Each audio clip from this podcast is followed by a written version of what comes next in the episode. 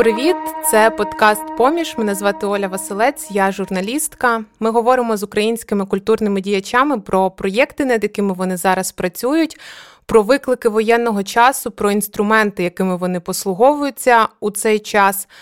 Цей подкаст це наша спроба зафіксувати стан невизначеності та транзитності, у якому ми всі зараз перебуваємо. І напроти мене сьогодні Олександр Телюк, керівник кіноархіву Довженко центру, кінознавець. А також Олександр став куратором програми Прифронтові географії. Це серія кінопоказів, що розпочинається 1 вересня у стінах Центру сучасної культури у Дніпрі. Власне, тут ми і записуємо нашу розмову. Привіт. Привіт і привіт нашим слухачам. І, власне, моє перше питання про те, чому про культуру, про мистецтво потрібно говорити навіть е, в час е, війни, в час повномасштабної війни, і чому про це потрібно не просто говорити, а і діяти і працювати в цьому напрямку. Ну, я маю сказати, що на початку е, перша фаза війни, коли сталося, я маю на увазі масштабного повномасштабного вторгнення. І я теж пережив це оцепеніння, яке, я думаю, багато кому знайоме було, і розгубленість е, частково не лише ну там, звичайно, персонально екзистенціально, але в тому числі і професійно, тому що мені здавалося, що культура, і ми, як діячі діячки культури, зробили недостатньо, щоб цього, цьому запобігти е, хаосу і там жорстокості, які розпочалися. І тому в мене була така криза сприйняття культури, що, мовляв, е, чи взагалі потрібно, чи на часі взагалі культура, чи потрібно цим займатися, чи потрібно йти з культури і там. Чи ти воювати, чи ти волонтерити. І це турбулентність, криза така персональна і професійна тривала кілька місяців. Ну, вона в якійсь мірі досі триває, але е, стало очевидно в якийсь момент, що е, культурний фронт також відкрився, що інформаційна війна, війна, яка тривала. Фактично, ну, весь час триває, триває, але особливо активно тривала там і останні вісім років, особливо там останній рік е, між Росією та Україною. Що це в тому числі культурна війна, і це війна, яка також має дуже довгу історію, і теж колоніальна війна, війна смислів, війна ідентичності. Ну і зараз це вже має майже загальне місце. От На кожному кінопоказі чи там е, якісь події, е, які ми робимо в Києві. Е, збираючи донати, чи презентуючи культуру, чи кіно, чи мистецтво, завжди є. Хтось скаже цю тезу, що зараз війна вже всі розуміють, що це не про територію, що це про ідентичності, про е, певний культурний вимір і про, про певний захист е, якогось вибору культурного, взагалі права на вибір що є частиною українського культурного проєкту. Як е, через повномасштабну війну е, змінилась робота Довженко центру? Ну, Довженко центр. Я почався бути членом команди Довженко центру. Це Національний український державний кіноархів, який зберігає колекцію українських фільмів, знятих за сторічну сторічну історію українського кіно. В той же час Довженко центр трішки така гора інституція наразі, бо вони мало того, що Війна вдарила по центру. Зараз ще є проблеми інші, е, про які ми теж мабуть да, поговоримо пізніше. Але якщо казати про війну, то звичайно, як і більшість інституцій культурних е, прифронтових, е, то заколапсувала трішки діяльність. Була розгубленість, що робити. В нас частина команди виїхала за кордон, частина також долучилася до Збройних сил України. Втягарем було те, що як нам на нас був великий тягар відповідальності за колекцію, тому що центр Довженко це колекція всього українського кіно, це 10 тисяч е, назв кінофільмів, тобто на плів, плівкових носіях або цифрових носіях, і це також е, тисячі артефактів е, з з колекції кіноархіву та музею кіно з, з історії українського кіно. Що було робити з цим, було дуже довго незрозуміло. Ми радилися з державними органами, з міністерством. Е, культури з Держкіно, але вони ці інституції теж в той момент е, були паралізовані і не функціонували так, як мали б, не не брали на себе відповідальність. Тому ми багато було також звичайно комунікації з-за кордоном, тому що е, колекція українського кіно вона має міжнародне значення, світове значення. Відповідаємо за нього ми, тим не менше. Нам пропонували підтримку за кордону, яку ми не могли прийняти з технічних причин, тому що це все власність держави, воно дуже все строго регламентовано і описано.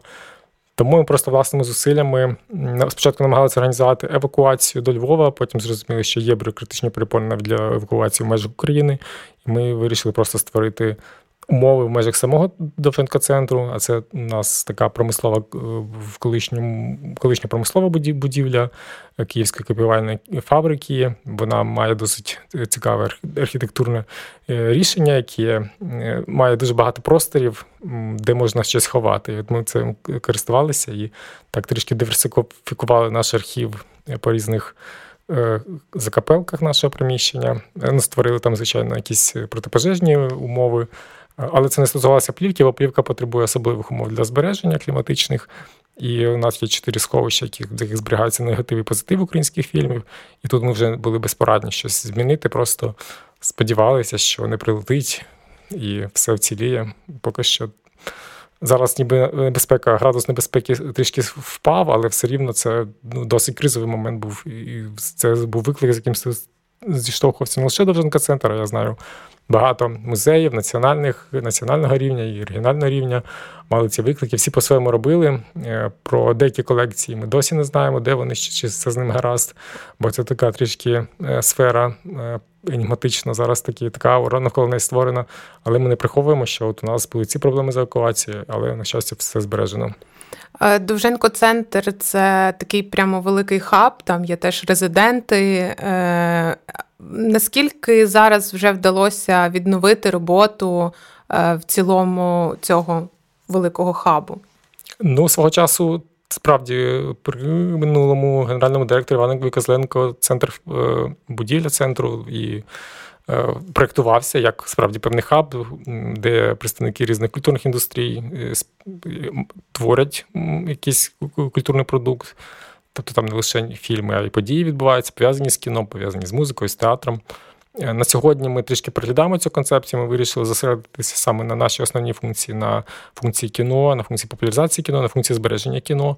Тому зараз ми нас немає е, наміру е, розширювати. Ну для цього є знову такі якісь є технічні бюрократичні перепони, законодавчі, зокрема, бо зараз є проблеми з тим, що Ем, держустанови, а ми держпідприємства. Це такий дуже взагалі гібридний важкий статус для нас. Не мають права отримувати кошти від орендарів, які на цих площах щось вони. Ну, тобто це ж такі технічні деталі, але це не менше, тим не менше, це теж одна з тих матеріальних причин, чому з резидентів зараз е, стало менше, то чому нам невигідно їх якось е, е, заохочувати, ангажувати до нас в приміщення.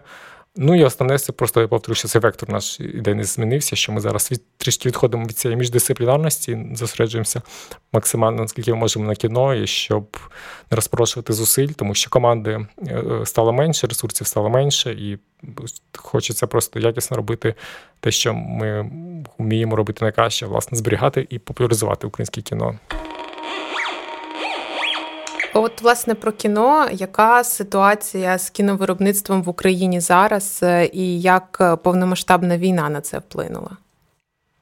Е, наскільки зараз е, в 2022 році в нас і Міністерство культури, і Український культурний фонд, і Держкіно заморозили всі проекти по фінансуванню, тому фільми не фінансуються абсолютно зараз державою.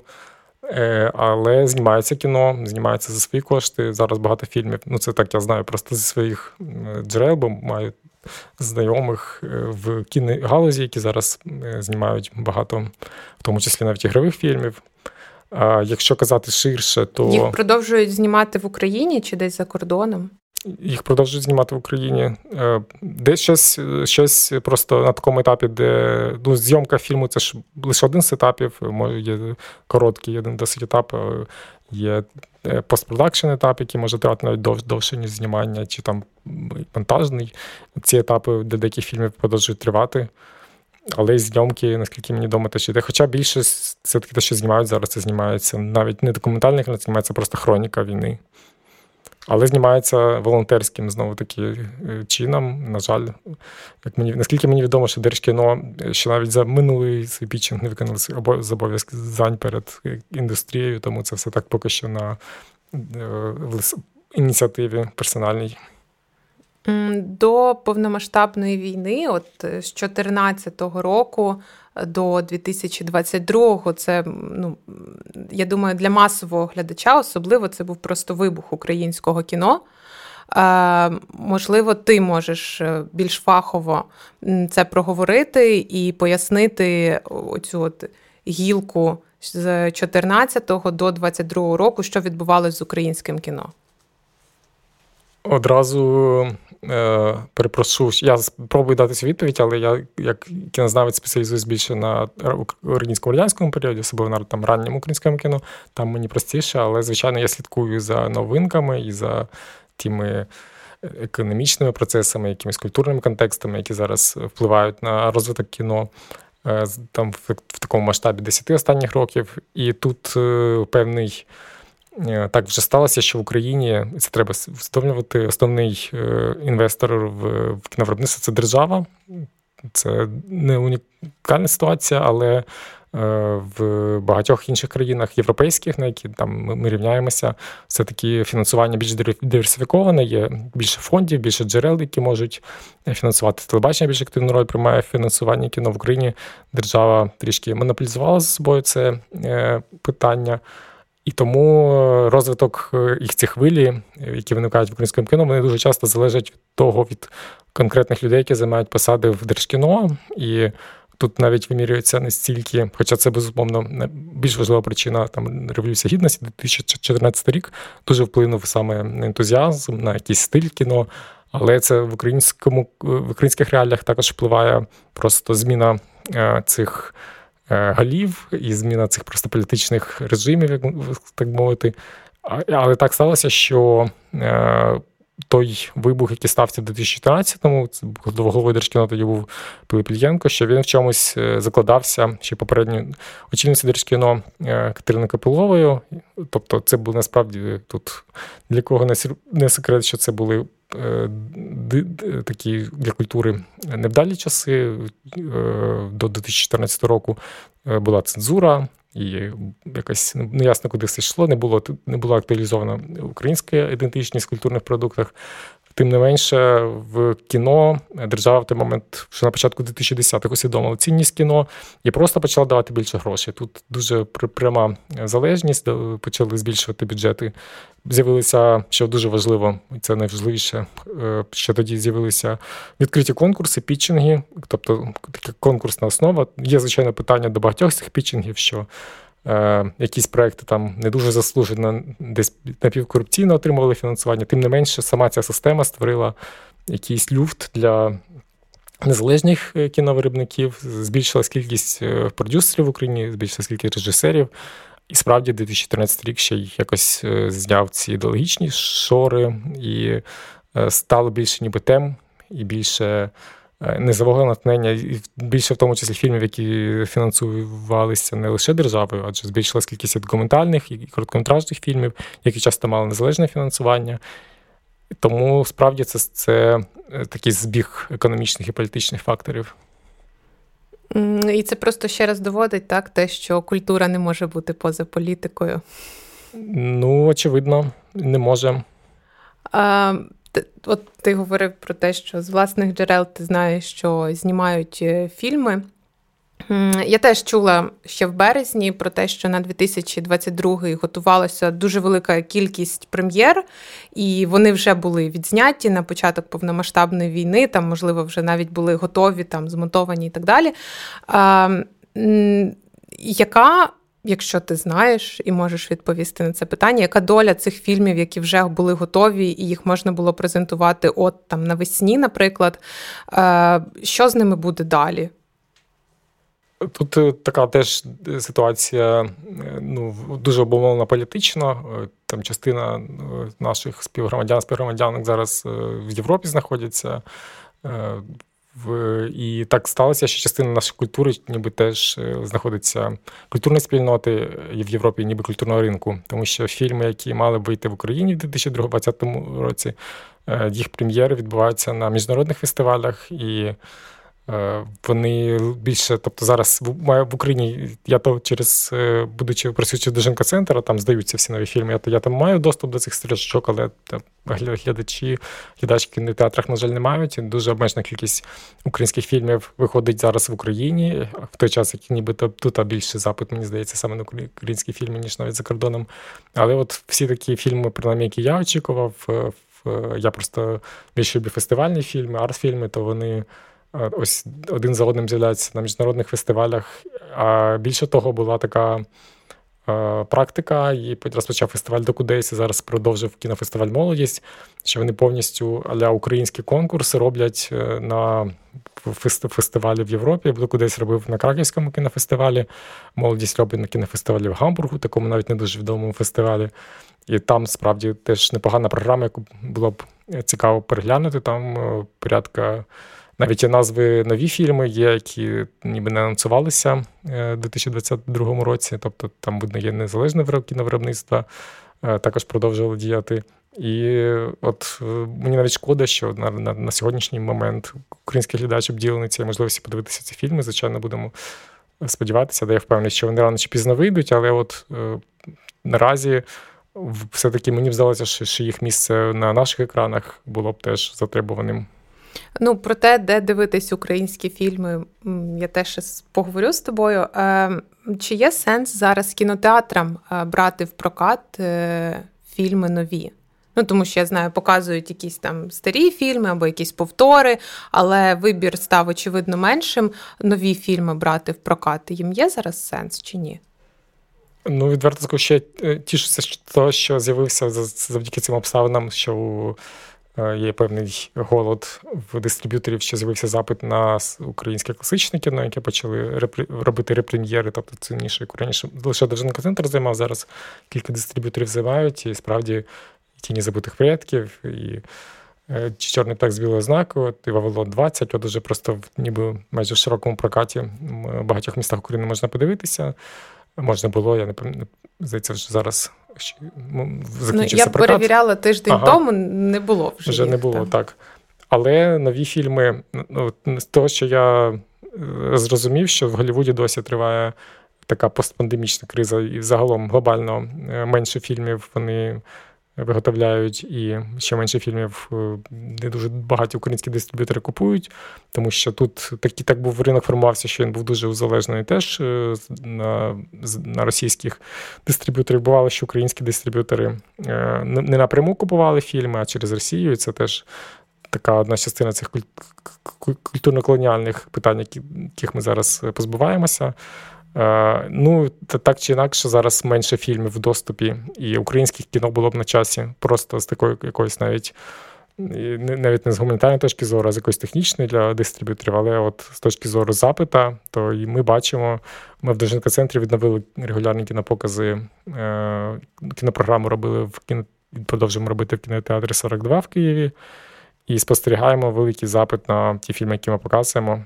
Люди готові купувати квитки, приходити, дивитися, брати участь в дискусіях, брати участь в соціальних мережах, в їх обговоренні. Тобто запит, очевидно, принаймні в Києві ми фіксуємо. Ну, хоча не лише в Києві, тому що добре, що буде зараз в Дніпрі програма, теж буде цікаво подивитися, бо тут будуть і ряд українських фільмів. Але от у Львові ми робили покази навесні, там теж був е, підвищений, я б сказав, апетит до українського кіно. до не просто до перегляду, а до розуміння певних тенденцій і там якоїсь історичної тяглості. Це круто. Який твій прогноз е, е, щодо того, як зміниться українське кіно е, через повномасштабну війну? Або після перемоги? Ну, поки мені це рано розуміти якісь тенденції, бо там лише лише один перший фільм вийшов військовий, цей військового часу вийшов снайпер. І ясно, що це дуже швидко зроблений фільм. Е, але як і в випадку з ем, з подіями Майдану, це цей злам точно відбудеться, тобто буде точно багато фільмів про війну. Ну і як ми розуміємо, що в нашій культурі це тема стане мейнстрімною на десятиліття просто вперед і що ми маємо багато ще чого відрефлексувати, чому це сталося, як це відбувалося, різні етапи цієї війни, які були і будуть. Тому цей запит точно на наше покоління залишається з нами назавжди. І, відповідно, кіно матиме на цей запит реагувати, і точно буде більш багато фільмів про війну. І, і тут е, все-таки варто згадати е, спроби державних політик раніше е, робити фільми е, в патріотичному регістрі, скажімо, які були не дуже вдалими, коли Міністерство культури. Це які, наприклад? Ну, я там. Я от в тому та й річ, що тут там був одного в один із років, 2018, здається, державне фінансування на кіновиробництво розділили між Держкіно і Мінкультом, але Мінкульту віддали там 250 мільйонів на створення фільмів, патріотичних фільмів. Е, І цей проект трішки провалився. Там бу, там не було процедури пітчингів, тобто там були ці демократичні процедури, їх обійшли. Просто ну там більш умовні були ці пітчинги, це були не пітчинги, а просто такий конкурс е, закритий. І завдяки цьому фільми, які отримали фінансування як патріотичні, не справ... ну, не виконали ту місію, яка на них покладалася. Це були і фільми, і телевізійні продукти. Ну і той факт, що ми нам важко згадати і назви цих фільмів, та факт, що це сама наявність цих фільмів не змінила культурний ландшафт достатньою мірою в Україні. Ну, свідчить про те, що цей е, ну але я бачу в цьому проблему саме в. В тому, що це не було не було цих відкритих конкурсів, які, от мені здається, справді дуже ожив, оживляють е, кіноіндустрію. Це дух, цей дух конкуренції, але все рівно в наших реаліях він співпрацював. Ну і те, що е, коли там держава формує певну. Е, певний запит на патріотизм це не те саме, що ми бачимо зараз, коли громадянське суспільство відчуває якусь потребу в переозначенні власної культурної української ідентичності, і тут патріотизм є вже вдаваним, а на відміну від того, коли цей патріотизм, ніби як в школі, е, там вчителька каже, як треба правильно бути, бо це той тип патріотизму, який якраз в Росії от виродився в цю таку досить дегенеративну форму, е, в таку фашизоїдну, яка зараз існує. Я тепер пропоную перейти до наступної теми, е, власне, до теми реорганізації Довженко центру. Ем, і тут, напевно, варто сказати про те, що це Історія не нова, і, от, наприклад, е, навіть Іван Козленко, це колишній очільник Довженко центру, він писав про те, що накази про ліквідацію видавали і в 2005, і в 2007, і в 2010 роках. Е, що це за історія, як довго вона тягнеться, і е, що взагалі відбувається? Ну, вийшов. Я не. не не готовий коментувати слова Івана Ксленка про попередні накази.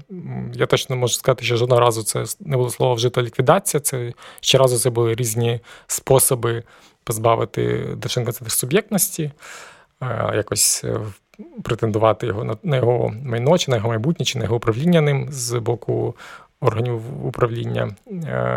Так само стається цього разу, де слово ліквідація не вживається але вживається слово організація, такий теж ефемізм аля. Ми, ну, Як ми жартували в одній з наших колонок, спецоперація реорганізації відбувається, де мається на увазі одне, а насправді там інше. Е, інші якісь мотиви. І відбувається, от що що вийшов дуже несподівано, як сніг е, в серпні. Просто це 5 серпня вийшов цей наказ Держкіно, про якому було було три пункти, е, в які яких йшлося про розподіл Девженко центра на три окремі е, структури, організації. І що ставило, звичайно, ви залишило дуже багато запитань по собі. І, звичайно, створило безпрецедентні ризики для колекції українського кіно. І запитання, які виникли, вони дуже сильно стосувалися мотивації Держкіно, яка нам досі не дуже зрозуміла. Довженко центр підприя... як інститут, державний як державна інституція, він виконує абсолютно всі всі місії е, по збереженню е, українського фільмофонду по його популяризації. Це одна з небагатьох. Ну, я там працюю, звичайно, я заангажована людина, але як споживач культури, я можу з боку теж сказати, що це одна з небагатьох інституцій, яка людською мовою розмовляє з глядачем, де є вбиральні, якщо ви туди приходите, де там ну, приємно знаходитися, де там не треба якимось ходити незрозумілим коридор, коридорами, як бюрократичними, як в інших державних архівах чи музеях. Ну, не всіх, але в, в частині. Тобто тут така людина орієнтована. Е, клієнт-орієнтована організація, організація, яка є членом Міжнародної федерації кінархів з 2006 року. Тобто От е, я не знаю взагалі, де було керівництво е, Держкіно нинішнього у 2006 році, але Держенко центр вже на той момент був Міжнародній федерації кіноархів, єдиним єдина інституція з України, взявши на себе в тому числі обов'язки Міжнародної федерації кіноархівів, яка фактично є в ЮНЕСКО, яка накладає е, стро такі вагомі вимоги до того, як фільми мають зберігатися, атрибутуватися науково оброблятися, і ми фактично всіх дотримуємося. Тобто ця організація працює абсолютно є дієвою, в неї щороку менше бюджет, але от тримаємося, виживаємо і тому. Незрозуміло, чи навіщо таку організацію руйнувати, і тому що там одним з пунктів цієї організації і ключовим було е, в ньому йшлося про передачу фільмофонду, колекції фільмів е, до іншої організації, державної установи, наукова науковий центр кінематографії України. Я ніколи про цю основу не чув. Я працюю в е, секторі е, в кіно і організації кіноподій вже ну, багато років, але це організація. Е, ніколи про себе не давала знати. Тобто, ну і всі стало зрозуміло, що це просто така організація фіктивна, що вона існує суто на папері, що це організація, яку використовують для якихось, можливо, напівкорупційних схем, яка створилася також е, в часи Януковича, і яка ну, не має ні матеріально-технічної бази, немає ні штату працівників. Ну, залишає всі ознаки от якоїсь такої сірості. Корупційності на собі, і тому це дуже незрозуміле рішення. Ще Цей наказ він був е, спонтанний, тобто ви ніде там десь якісь чутки до вас не доходили, щось про про, подіб... про появу такого наказу? А, Ні, чутки не доходили. Він був дуже несподіваний, але ми знали, що а, є ну, те, що ви ви згадували, ти згадувала в пості Івана, що були ці ніби спроби е, раніше якось е, з Довженко центром розібратися. І що взагалі держкіно нинішнє, воно ну, не дуже, як хочеться якось сказати, не, м'якше, але ним не вдається. Що вони що це люди не дуже компетентні. Це люди, які не мають кінематографічного бекграунду, що е, голова Держкіно і заступники не мають е, ваги в професійній сфері достатньо, що в них немає досвіду виконаних проєктів в культурному менеджменті чи в кіновиробництві. Е, ну, Голова Держкіно ну добре, не буду стримуюся, щоб не на особисте. Менше з тим, в мене є підозра, що вони не розуміють до кінця, чим є Довженка центр, і що е, їх е, чомусь. Їм чомусь ламає мізки, складна структура Довженка центру дає і, музейна частина, архівна частина, і презентаційна частина, і фільмофонд. І замість того, щоб навести цьому лад, вони просто це якби ділять. Е, і залишаючи по собі, от справді звертаючись форма, то якою вони це роблять, тобто це не прозорість і це активація якихось сплячих організацій, теж залишає враження, що це не просто розподіл, що це якісь, е, кажучи, е, е, якийсь просто дерибан, якогось майна, що це спроба, що це взагалі йдеться не про спадщину для них, а що це йдеться чи то про майно, чи то про землю. Тут в нас немає точної інформації, але Е, в якось е, якась щось, щось їх е, різко різкість цього рішення залишає ці підозри, що хтось впливає на Держкіно, можливо. Ну, бо не, не, вони нам внятно не можуть пояснити. Вони вже потім дві колонки випустили Марина Кударчук, з'являлися десь в ефірах, але ніде вони не можуть внятно пояснити, навіщо це робиться, що за цим стоїть. Тобто це виглядає просто як камуфлювання, що треба так зробити, і далі далі викручуєтеся. От вони викручуються і поки безпорадно. Культурна спільнота і громадськість моментально відреагували, і е, коли з'явилася ця реакція, е, з'явилася рекомендація скасувати наказ про реорганізацію. Е, на, на якому етапі м, зараз перебуває вся ця історія? Ну, по-перше, маю сказати, що ми надзвичайно просто супер вдячні спільноті, кінематографічній, українській, світовій, що вони е, заручили нас своєю підтримкою, що, але з іншого боку, це говорить про те, що тут це не лише наша заслуга, це не лише наша інституція, це лише не, не лише наша там колектива центрична спадщина, що це люди розуміють справді значення цієї колекції і значення тих умов, що які вони наразі зберігаються, що вони є задовільними і потребують розвитку самоводи, а не якісь спроби реформувати. Це не той сектор, який потрібно реформувати. Було створено петицію. Причому це теж не ми створили, бо наша петиція, до речі, не пройшла модерацію на сайті президента. А народні виникли петиції з нашої підтримки. Е, колеги з різних секторів, з спілки кінематографістів, спілки кінокритиків, з кількох фестивалів українських написали на мости підтримки на нашу адресу, на адресу Офісу президента, Кабміну, Міністерства культури. Е, міжнародна спільнота включилась, е, Міжнародна федерація кіноархівів, е, Європейська асоціація Синематек, Польська кіноакадемія, Європейська кіноакадемія. Всі надіслали листи. І ці листи ми знаємо вже отримані нашої влади. і Ми чекаємо реакції. Понад те збирався комітет Верховної Ради з гуманітарної політики в минулу п'ятницю. Він теж рекомендував скасувати наказ, і це вже справді якийсь маленький крок до того, щоб це вже українські органи влади реагують, депутати можуть робити запити. Е, але досі немає жодної після засідання вже майже тобто тиждень фактично минув, але Держкіно ще не прореагувало, і Кабмін не прореагував. Якщо не Держкіно, то принаймні Кабмін тут точно має якось ну, щось щось сказати, принаймні якісь коміки з цього. Питання. І от е, щодо петиції, е, я її оновлюю от кілька разів, поки триває наша розмова, і тут збільшується кількість голосів. Ми почали із е, цифри 19 тисяч 441 голос. Зараз 19 тисяч 447 голосів з 25 тисяч потрібних для того, аби цю петицію розглянули. І е, до кінця збору підписів залишається ще 75 днів. Її можуть підписати абсолютно всі. Е, хто Підтримує Довженко центр, і я думаю, що посилання на цю петицію ми точно залишимо в описі під цим подкастом. І е, хто хоче або хто ще не зробив цього, може це зробити. Так, я пропоную переходити до наступного блоку. Е, він буде пов'язаний теж із е, роботою е, Довженко-центру. Можливо, ти трохи більше розкажеш про якісь там особливості роботи. Але я почну з того, що оскільки ми в Дніпрі, я не можу не згадати ім'я Данила Сахненка.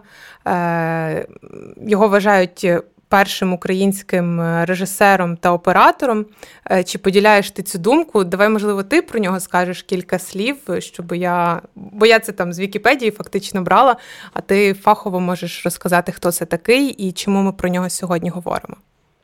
Е, ну, це відомий справді факт для істориків кіно, що в тобто, якщо в радянський період ми говоримо, що е, кіновиробництво в Україні було консолідовано повністю на трьох е, фабриках в Києві, Одесі та Ялті. Ну, Там щось з Харкові трішки виникало, але дуже коротко. То в дорадянський період, в імперські часи, то були. Так як і зараз, приватні керівні виробники були головними агентами на в кіновиробництві, і виникали вони в цих великих містах, були якісь кіноательє, які знімали фільми. Інша річ, що це були. Ми називаємо це фільмами, але це було щось дуже далеке від того, що ми зараз називаємо фільмами. Що це такі були дуже короткі замальовки е, на хвилин на 10, десь навіть менше. Е, часто це було просто як е, зазнятий на камеру театр без монтажу, де якісь люди е, в жупанах виходять і там просто в дуже найгірших якихось наших представленнях про театр щось там грають так бурлескно. Тим не менше, це був дуже популярний атракціон. Власне, кіно в такій в міжнародному кінематографічному лексиконі кіно ну, до 15-го року, після е, дослідника словами дослідника Тома Ганга якраз називають кінематографом атракціонів. І те, що робив Сахненко, і те кіно, яке виникало в той час, це було якраз гарний приклад кіноатракціонів. тобто Кіно призначено для перегляду не в темних залах зі стільцями чи кріслами, а десь просто на базарі і просто для виключно для розваги, без звуку, але інколи з тапером, який компонував ці фільми. Ну, Сахненко таким займався в Катеринославі тоді. І навіть, звичайно, його ім'я не є таким ординарним для того часу, тому що, попри те, що, як я казав, в багатьох містах виникали подібні е, студії, подібні режисери, Сахненко приймав участь в зйомках е, фільму Тарас Бульба, о, чи то пак Запорізька Січ, а тут вже Запорізька, Запорізька Січ, так. так трішки може плутати ці. І який був одним з, кажучи, сучасного блокбастерів того часу. Тобто він трішки довше тривав, ніж звичайний фільм. Ну, пише, що 50 хвилин. Ну, 50 це дуже багато, але вже цілком може бути. Але це дуже багато для того часу. Це не знаю, як вони витримали, але справді. І більш того, консультантом на цьому фільмі був якраз Дмитро Яворницький, історик.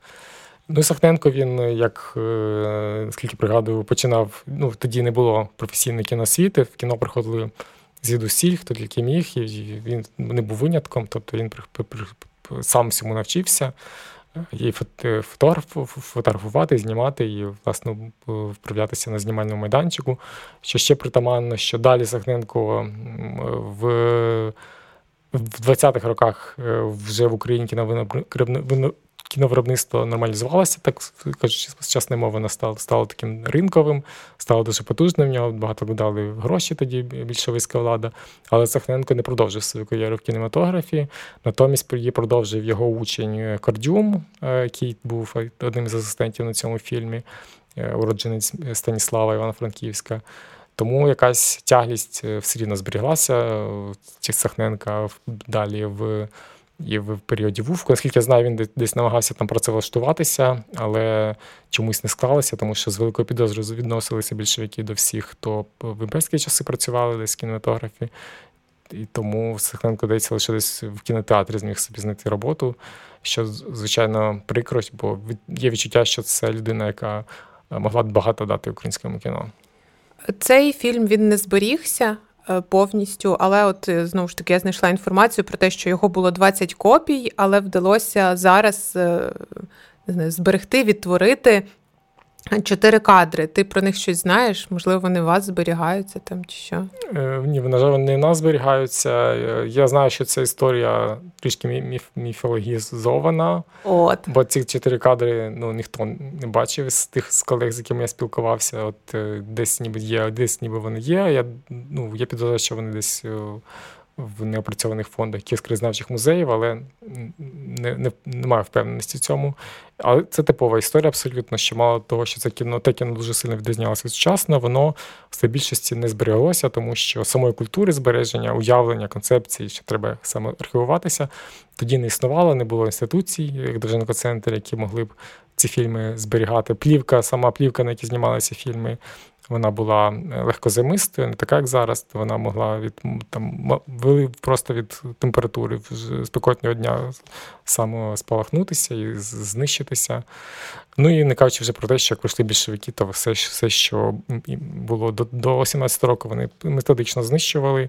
І якісь було мало шансів таких фільмах зберегтися. І в нас, на жаль, з історії 1910-х років, з історії цих приватних студій, частина з яких не не до речі, один знімав в Катернославі, але з того періоду абсолютно нічого не зберіглося. Е, поява всеукраїнського фотокіноуправління вона допомогла е, якісніше зберігати фільми, чи е, на що вплинула поява всеукраїнського фотокіноуправління? Ну, це велика, абсолютно велика видатна глава в історії українського кіно. Це так наш один з золотих періодів. Тобто, ми знаємо чудовий період е, такого відродження Ренесансу 60-х років.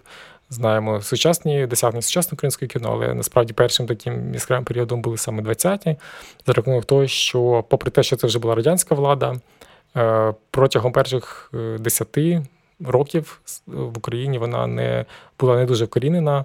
І тут місцева влада це більше були вихідці з колишньої, з колишньої партії боротьбистів, тобто прихильники не стільки соціалізму, скільки такого сумішу соціалізму і українського націоналізму. Тобто тут був великий запит на створення власної республіки, і був смак створення цієї республіки з результатами е, спробу УНР і Української держави, і які ще множилися на цей ентузіазм, певно, такого народного звільнення. І тому тут був великий великий прошарк інтелігенції, яка властикувала і на хвилі особливої українізації створювала нове кіно нової держави. Нехай не незалежної, але от так вклалися вони сповна. Більше того, сама е, вже радянська влада е, кіно, як ми знаємо, з відомої Леніна шанувала, і багато грошей туди вкладали. Це для е, культурної еліти того часу елементарно був шанс заробити гроші, і тому мало всі письменники потім. Багато хто з них, на жаль, були розстріляні, але і і театральні режисери, як Курбас, і письменники, вся все наше золоте покоління того часу там від Семенка Яновського, Йогансена, вони всі були так чи інакше причетні до кіно, ціла плеяда акторів тоді з'явилася. Але, попри разом з цим, тобто кіно вперше в Україні е, інституціалізувалося, можемо тоді сказати. І серед цих інститутів кіно, які тоді виникли поруч з кінофабриками, е, виданнями, які спеці... Е, видавництвами, які спеціалізуються на кінолітературі, була ідея також створити кіноархів, фільмотеку.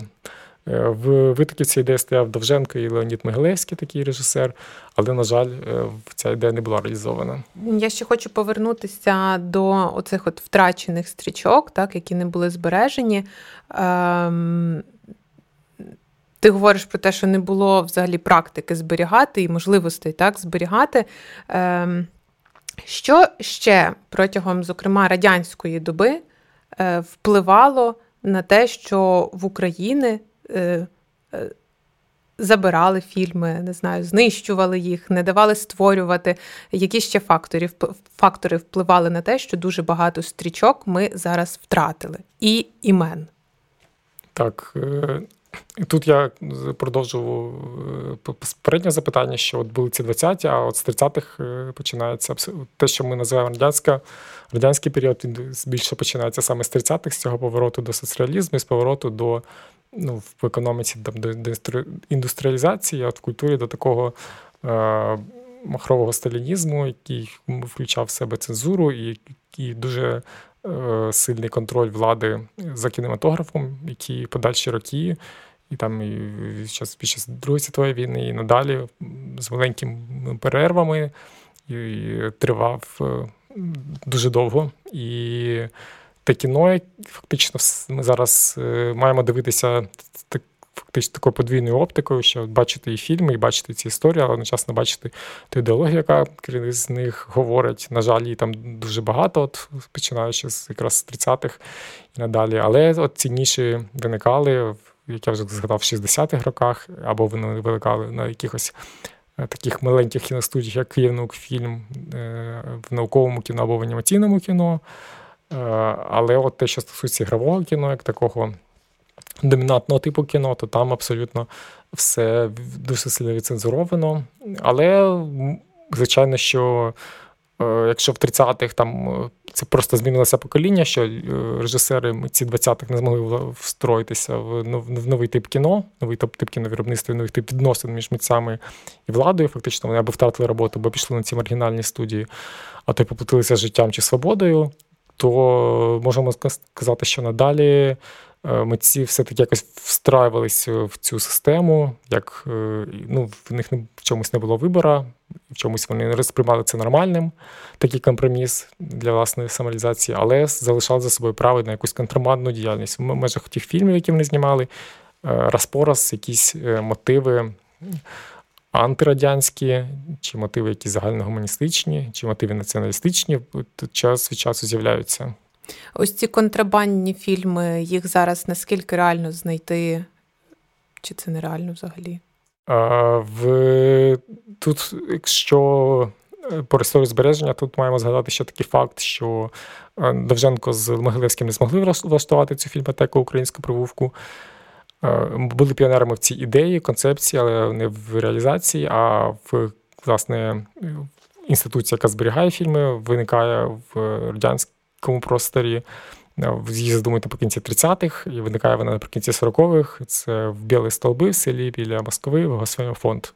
Називається вона єдина, виникає на весь Радянський Союз. І відповідно всі фільми, які знялися до кінця 40-х в Україні, їх теж ну, я не знайшов джерела, але от з легенд таких міфологічних чувших там ледь не з Київської кіностудії якусь вантажівку завантажили і там одразу вивезли. І фактично Україна в той момент втратила все своє раннє кіно, це своє німе кіно, тому що це ще одне одне джерело, де можна шукати щось раннє давнє. Це, це ці білі столби. Ну не зараз, але там. Е, якщо колись Україна захопить Москву, то зможе повернути ці плівки, але є маленька надія, що там щось зберігається. Е, але те, що е, сам цей архів був лише в Москві, то він залишався там і надалі, і всі фільми, які виникали в 50-ті, 60-ті, оригінали, талонні копії, негативи віддавалися туди. Тут якісь копії зберігалися, якісь не зберігалися. Дуже часто ті фільми, які віддавали туди, вони не приймали на збереження, що дуже важливо, український дубляж. А багато фільмів випускалися е, обома мовами російською і українською. Е, до багатьох фільмів ми, які зараз загальновідомі, е, як там ті ж вбійдуть одні старі, чи королева бензоколонки, чи там багато якихось радянських шлягерів прокатних. Ми знаємо, напевно, що існували українські версії дубляжу, але вони не збережені. Був цей інцидент е, фантастичний з знаходженням української доріжки за двома зацями. Це єдиний такий е, приклад, але в Маріуполі, до речі, знайшли цю звукову доріжку. Але надія є, що це що ця складова, певна аудіальна складова лінгвістична теж буде відновлена. Ну, маленька, але є, що десь це ще може, знаходитися. І є якась процедура повернення цих фільмів? Ну, я так розумію, е, права на ці фільми вони кому належать? Україні чи Україні. Україні. Ну тут е, права належать студіям, якщо юридично, але моральне право належить народу України. І це не наша якась фантазія. Ми є членом Міжнародної федерації кіноархівів, як я казав, Госвільний фото теж є членом цієї федерації. І ця федерація в своїх в своєму кодексі є такий, прописує дуже чітко, що е, право на фільмокопію, перше, головне право має Е, країна, яка його виробляла. Тобто це ці державні архіви зазвичай за таким національним принципом сформовані, і нібито як в цьому ідеальному світі е, цих міжнародних інституцій мало бути так, що от е, прочитавши цей пункт, Москва просто віддала ці фільми. Звичайно, що в реальності це так не працювало. Тривалий час вони відмовлялися повертати в Україну фільми, ну взагалі не лише в Україну, в всі республіки радянські відмовлялися повертати фільми, пояснюючи це тим, що тут немає умов для збереження, коли вже було неодноразово доказано їм, що принаймні в Україні ці умови вже створено на базі Довженка центра. На жаль, не в всіх республіках, взагалі пострадянських є кіноархіви. Це теж важливо пам'ятати, що Україна тут не не, не пасе задніх теж. Е, то вони почали нам щось передавати знову таки зусиллями Івана Козленка були такі сформовані деякі списки на обмін. Ми давали якісь російські стрічки, яких в них не було там. Якісь, наприклад, студентські студентські фільми, які вони тут знімали, режисери, які потім реалізувалися на їх студіях. Вони нам давали ті фільми. Тобто була якась у них Ну, не скажу, що в них прямо як інституція, от там в кількох людей з наукового відділу, з фільмофонду, в осміляфонді вони не не, не, не були носіями шовіністичних поглядів і йшли нам на зустріч. Але це тривало до 2014 року. Після 2014 року комунікація стала набагато тяжчою. Ну і для нас морально, і для них просто бюрократично тяжчою. Але останні все рівно до 2018 року ми ще робили спроби повернути е, українські фільми звідти. У нас є список того, що там є. Тобто ще півтора десятка назв, як мінімум, лише німого періоду нам хотілося б повернути, не кажучи вже там про якісь 60-ті. Ці списки ну, також були подані, але е, і тут вже якісь я е, натикаємося на якісь цивілізаційні відмінності того, як це працює там, це працює у нас, це працює в Європі. Що там от треба було мільйон листів писати на цей госвільний фонд, там постійно змінювалися директори. На кожного директора треба було знову мільйон листів писати. І це нікуди не рухалося, так ці фільми не повернулися. Але, до прикладу, фільми, які знаходяться відшуковуємо ми в європейських кіноархівах, процедура дуже проста, насправді, так як і ФІАВ нам всім рекомендував, що ми просто пишемо лист і за місяць цей фільм в гарної відсканованій якості вже в нас. Таких прикладів було кілька за останні роки. В Бухаре... Що повернули? Е, повернули з Франції, е, з французької синематеки з зусиллями Любомира Гасейка, українського видатного історика кіно, повернули фільм Тарас Трасило. які він там атрибутував серед неатрибутованих фільмів. Е, з Німеччини повернули фільм Свині завжди свині. Дуже цікавий фільм Ханана Шмайна, учня Курбаса. Повернули фільм Тамбіла, таку цікаву колоніальну в чомусь теж історію мелодраматичну. І найсвіжіший фільм, який повернули, або ми повертаємо і намагаємося ці фільми одразу репрем'єрувати, готувати до них сучасні саундтреки, але до цього фільму ще не встигли. Це був фільм Кіра Кіраліна. Його одночасно знайшли в Бундесархіві німецькому і в е, Бухарейському національному архіві. І вони нам надіслали обидва копії. Ми їх порівняли. Вони ці копії трішки відрізнялися свою кінцівку, що теж дуже цікаво нам, як кінознавцям. І цей фільм чекає ще свого озвучення і прем'єри, репрем'єри. У центрі сучасної культури у Дніпрі, де ми зараз є, е, розпочинається програма кінопоказів при фронтовій географії. Ти є співкуратором е, цієї програми. Розкажи про неї, розкажи про те, які стрічки обрали і чому саме їх. Е, так, я і кінозначення Оленя Альона Пензій, ми куратори цієї програми. Ми Е, звичайно, не можемо е, зараз щось пропонувати поза контекстом, який нас всіх хвилює. Це, звичайно, контекст війни.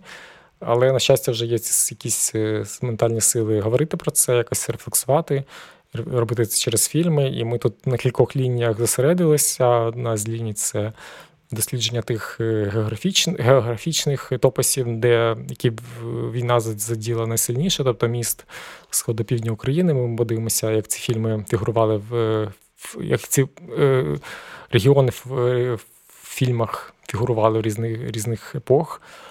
Також однією з ліній для нас, звичайно, є важлива фільм лінія е, деколонізаційна, тобто ми говоримо про е, Росію як таку хижу метрополію, яка намагалася в різний історичний час так чи інакше форматувати і українську культуру і якось на неї впливати. І тут Е, ми теж говоримо, хочемо говорити це з якихось таких сучасних е, поглядів на те, чим є е, колоніальні відносини, як від цих колоніальних відносин позбиватися в першу чергу самі метрополії. І третя лінія тут така емоційне осмислення війни через таку домінантну емоцію для нас останнього періоду. Це такий це страх, і тут також фільми, які працюють з цією темою. Ми обрали програму, на мій погляд, таку цікаву і різноманітну, е, ну як не можна не рекламувати її, але її різноманітність в тому, що ми включили на як стрічки класичні фільми, архівні фільми, так і сучасні українські фільми, такі досить деякі провокативні та малознайомі, і декілька іноземних стрічок так також включили, які на прикладі інших воїн, на прикладі інших націй, спробують теж проаналізувати. Е, те, як ми, зокрема, сьогоднішній фільм Гару на будемо дивитися, він аналізує те, як ми дивимося на війну, те, що сам погляд на війну він ніколи не є теж нейтральним, він завжди є ангажованим, і навіть не наша свідомість, а ті технічні засоби, які відтворюють війну, дуже впливають на наш, на наше її сприйняття. За кордоном є попит на українське кіно? І де за кордоном, ну е, не українці за кордоном, а Е, там французи чи е, там не знаю, люди в Німеччині, де вони можуть дивитися українське кіно і чи є в них таке бажання? Ну, от е, це така зворотня сторона медалі, що те страждання і те випробування, яке проходить зараз український народ, що він дуже сильно зрезонував на Заході, і що Україна стала справді дуже модною темою. і ми просто не очікували тієї кількості, що буде така кількість запитів до нас, як інституція, яка промотує українське кіно за кордоном на покази. Тобто запис, запит шалений, е, і точно це тренд, і точно е, є потреба розуміти для них, що таке Україна, що це нова нова тема, нова тема для досліджень, для художніх, для для академічних. Е, що вони досі не розуміють, що таке Україна. Вони зараз починають нащупувати, намацувати правильну риторику щодо того, розуміють, що що можна казати, що не можна. Е, Цей теж колоніальний погляд свій порівнюють. Е, європейський колоніалізм, це стигма, яка там була з цим радянським колоніалізмом. Нарешті бачать якісь відмінності і по, по напіввідмінності. Е, нарешті сприймають Україну справді суб'єктно, і в нас за цей рік Довженка Центр лише зробив вже 50 майже 50 показів за кордоном. Що ви показуєте? Ще з десяток заплановано на найближчі місяці, і ми показуємо е, тут є кілька стратегій. Інколи ми показуємо те, що просто просять інституції. Вони те, що вони знають, інколи вони звертаються до нас за рекомендаціями. Покази, покази відбуваються на кінофестивалях, в синематеках, в музеях, на виставках, в абсолютно різних форматах. Нам для наш, на наш, е,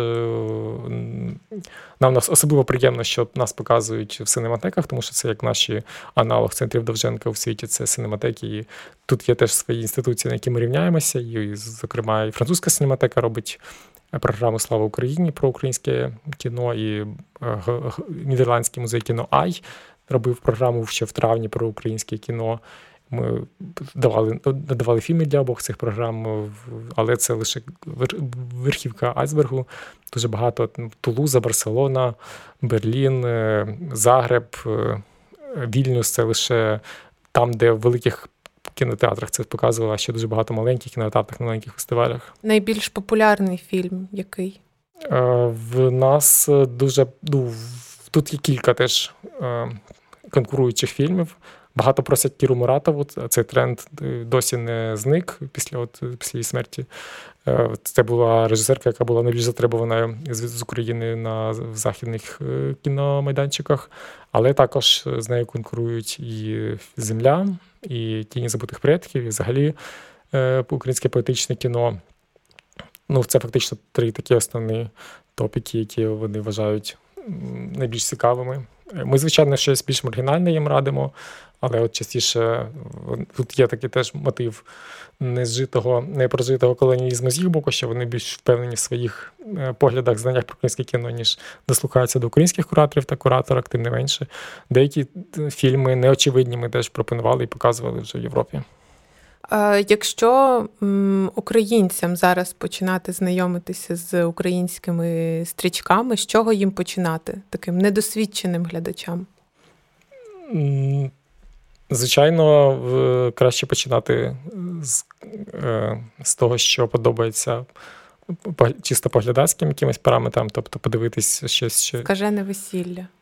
Ну ні, але можливо, там то стоп земля, то можна з цього почати, щоб просто зрозуміти, що таке кіно, де говорять українською, якісь українські теми підіймаються.